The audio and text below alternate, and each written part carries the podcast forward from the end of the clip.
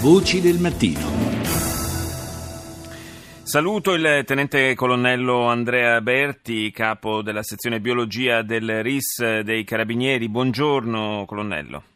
Buongiorno a lei. Grazie di essere con noi. Parliamo della eh, nuova banca eh, nazionale del DNA, una, una banca dati eh, di cui ci siamo già occupati qui a Voce del Mattino eh, in precedenza eh, per quanto riguardava i, gli aspetti più legati alla privacy, alla tutela eh, del, della privacy relativamente a questi dati che sono in assoluto i più personali che, che ci possano essere.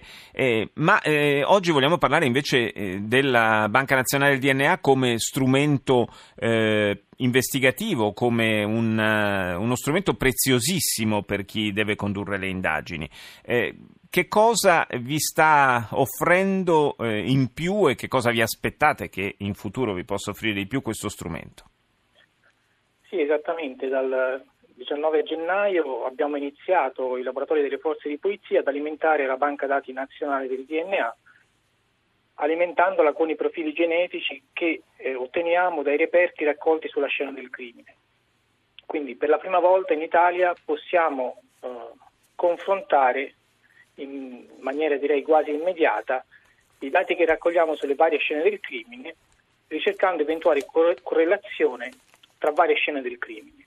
Questa è una delle funzionalità della banca dati, ma la banca dati nazionale ovviamente ha lo scopo principale di identificare il soggetto che ha lasciato una traccia sulla scena del crimine. Sì. E questo è possibile chiaramente laddove possiamo confrontare il profilo che noi raccogliamo sulla scena del crimine con il profilo ottenuto da un soggetto che rientra nei requisiti previsti dalla legge e che va a alimentare anch'esso la banca dati.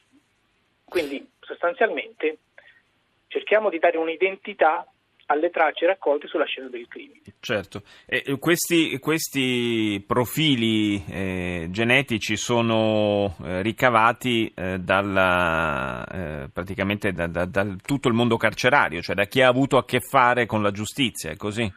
Sì, sostanzialmente sono appunto requisiti previsti dalla legge 85 che ha istituito la banca dati, in particolare dall'articolo 9. Sostanzialmente le persone sottoposte a misure restrittive della libertà, dalla detenzione ma anche a misure alternative, come gli arresti domiciliari, eh, se l'arresto in particolare è stato poi convalidato dal giudice, viene sottoposto a un prelievo salivare, questo campione salivare poi viene mandato a un laboratorio centrale che si trova presso il Dipartimento di Amministrazione Penitenziaria, questo campione viene analizzato e il suo profilo genetico inserito nella banca dati.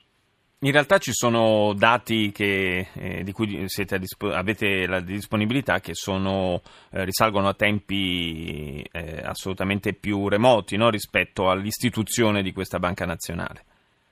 Sì, assolutamente, abbiamo detto siamo partiti da pochissimo, però eh, tutti i laboratori delle forze di polizia chiaramente hanno svolto la loro attività da molti anni. I dati che noi abbiamo ottenuto nei casi passati e irrisolti chiaramente non li abbiamo dispersi, li abbiamo mantenuti e eh, abbiamo la possibilità attraverso una norma transitoria laddove vengono soddisfatti alcuni requisiti tecnici, di transitare questi dati, e parliamo di dati anche relativi agli anni 90, quindi di casi ancora irrisolti, di transitare in una banca dati nazionale e eh, come dire, sperare di trovare un riscontro con i dati futuri che verranno inseriti. In chiave di lotta al terrorismo anche eh, a livello internazionale, queste banche del DNA come, che contributo possono offrire? C'è una possibilità di scambio di informazioni?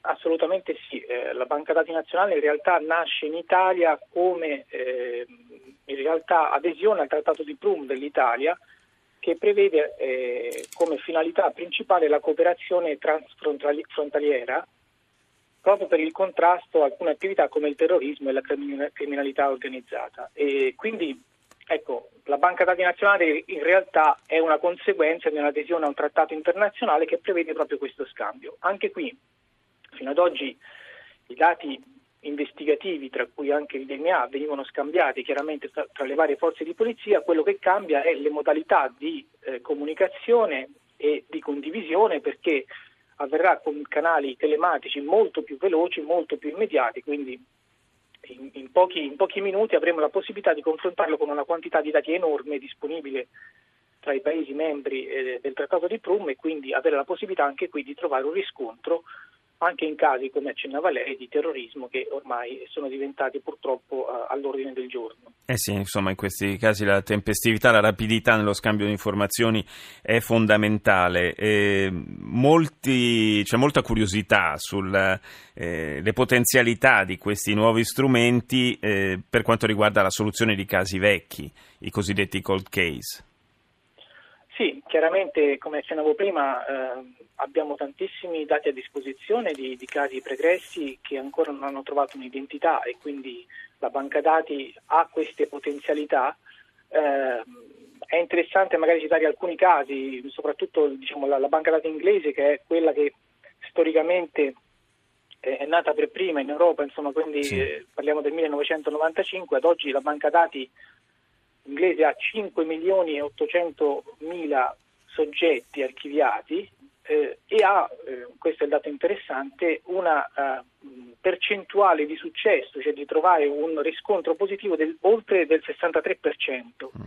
Quindi cosa vuol dire? Vuol dire che praticamente 6 volte su 10 che inserisco una traccia ignota ho la possibilità di trovare un riscontro positivo. Questo è un, è un dato investigativo incredibile, insomma, che ci permette e ci fa ben sperare sulle potenzialità operative, quindi potremmo certo. risolvere i casi irrisolti con, con grande efficacia. E vuole anche dire però che insomma, c'è una un notevole eh, recidività nel, nel, nel, commettere reati. Io ringrazio il tenente colonnello Andrea Berti, lo ricordo capo sezione biologia del RIS dei Carabinieri. Grazie di essere stato nostro ospite.